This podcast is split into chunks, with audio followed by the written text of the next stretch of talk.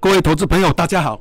欢迎收看今天的元大旗新闻。那首先在美股盘后部分呢，在本周科技股财报周期跑，苹果、特斯拉周一创新高，道琼因为人金融以及能源股呢拖累近乎持平，标普以及纳指是创历史的新高。美国总统拜登呢，在周一是签署了行政命令，签。署了推动联邦政府购买美国货的计划，希望借我联邦采购程序来强化投资美国的制造业，继续推进前总统川普的美国制造路线。而在美国参议院计划是在二月初呢，啊，川普弹劾谈判审判之前呢，通过新一轮的新冠刺激法案。不过在参议院的民主党领袖舒默则是警告呢，新刺激法案可能无法在四到六周内通过。那全球新冠肺炎疫情是持续的发烧。那根据美国霍普金斯大学及时的统计呢，全球确诊已经是飙破了九千九百五十万例，死亡是突破了两百一十三万例。那美国累计确诊是超过两千五百二十一万例，累计死亡是超过四十二万人。那在周一美股四大指数的表现呢？在道琼是下跌零点一二 percent，标普五百是上涨零点三六 percent，纳斯达克指数上涨了零点六九 percent，费半指数是上涨了零点一六 percent。在重要个股的消息呢，投行为不许呢，周一发布的研究报告指出了，强劲的财报将证实 iPhone 十二的超级周期宣传已成为事实。那苹果周一股价是上涨超过二点七七 percent，至每股的一百四十二点九二美元，再写历史的新高。那另外呢，它在为不许也预期了微软在二零二一年的云端业务将进一步的成长，因此上调了微软的目标价。那微软是周一是上涨了一点五八 percent。而美国银行的数据显示呢，已公布的标普五百成分股中有七十三 percent 的企业营收以及美股的存益，也就是 EPS 是优于预期。那微软将于呢美东时间周二公布最新的财报，苹果、脸书以及特斯拉呢周三将公布财报。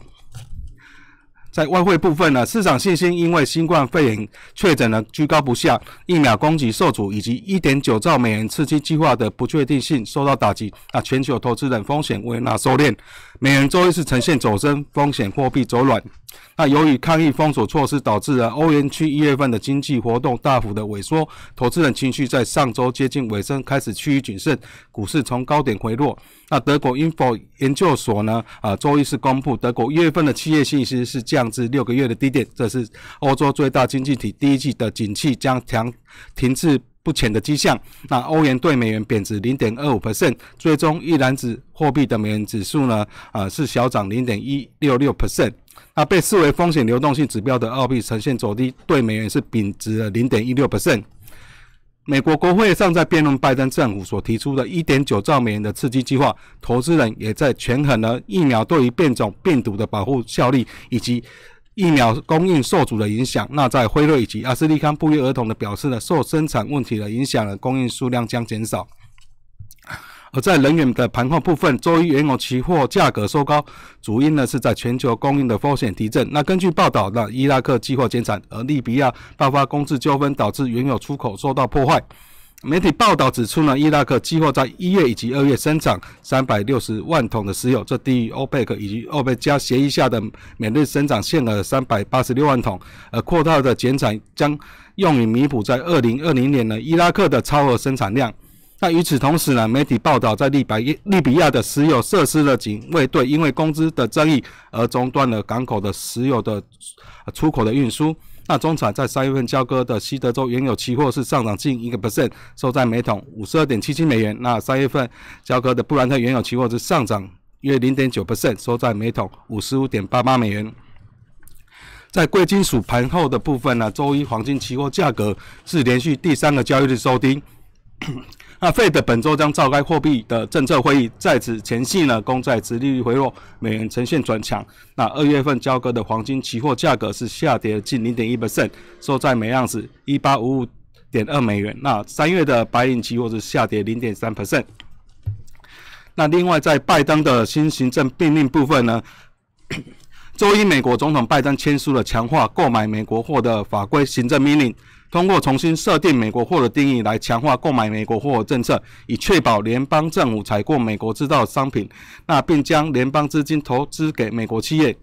拜登政府认为，目前的政府购买美国货的参考标准自一九五四年以来都没有更新，早就过时了。因此，将任命一位呢总统办公室的高级官员担任美国造的项目总监，协调各项啊联邦部门重新审定了美国货的企业参考标准。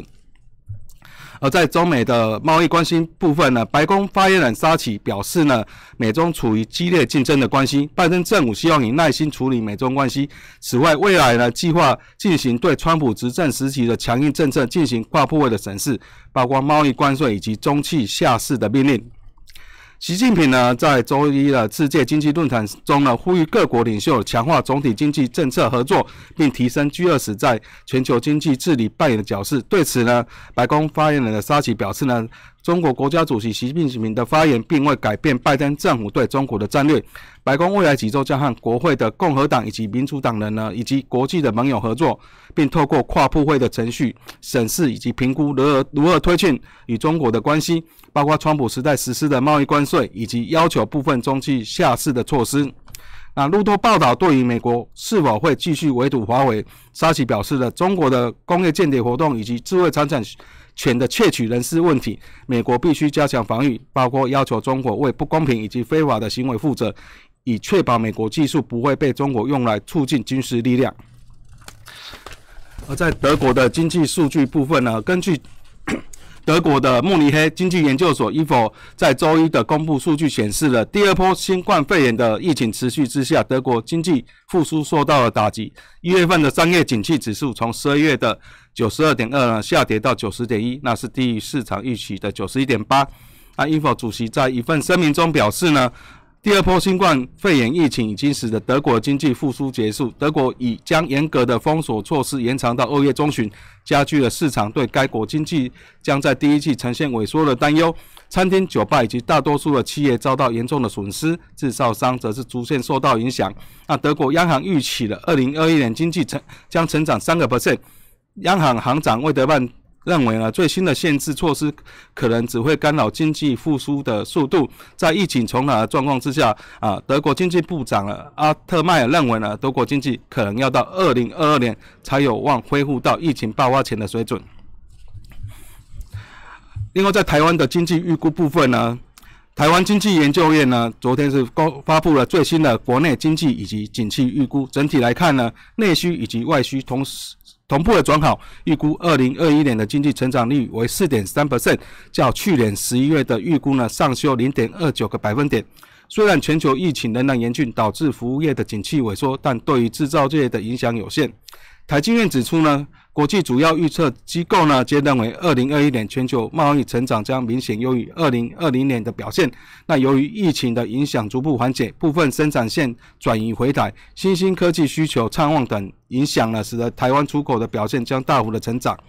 此外呢，半导体厂商呢持续投资先进的制程，加上受惠全球供应链重组，政府大力推动绿能建设，吸引外商来台投资，均带动了内需的表现。而在工商的头版部分呢，那期交所再送小资主大礼，二月一日起将新增台积电、国巨等六档高价股的小型期小型股票期货，让高价股的期货价格也可以更亲民、更容易入手。那期货期交所在二十五日公告，自二月一日开始新增台积电、国巨、瑞昱、联咏、文茂、玉金光等六档的小型股票期货期徽。期货商指出了小型个股期货一口单位仅一百股，按台积电。二十五日的收盘价六百三十三元计算呢，契约价格只有六点三万元，将可提供投资人交易、避险以及套利的三重管道。而在经济的头版部分呢，桃园医院的新冠群聚扩大呢，那国际啊国内的科技大厂再次升级了防疫的规格。红海奇短是启动四大措施，跨区上下班的员工呢是调整为在地厂区上班。而晶圆代工龙头台积电则禁止室内人士进场，包括人保以及英业达、日月光、宏达电、友达、群创等在桃园设有据点的厂商，也提升了防疫的强度。台湾在全球的电子业扮有关键的角色，在国内的半导体电子代工、手机以及零组件指标的。相关厂商反映再升级，那力求全球的电子业不断链。那指挥中心预估呢，居家隔离人数接近五千人。那昨天已经隔离了近三千人。而桃园市的卫生以及警方正积极的寻人。因接近过年返乡呢，桃园市长郑文灿估计未来监控人数恐突破一点三万人。那另外呢，元大旗研顾团队将于二月三日星期三的晚上举行线上的热门外企展望说明会，专业分析师将为您掌握疫后的投资先机。报名资讯请参考下方的资讯栏，欢迎大家踊跃报名。那以上是今天的元大旗新闻，我们明天见。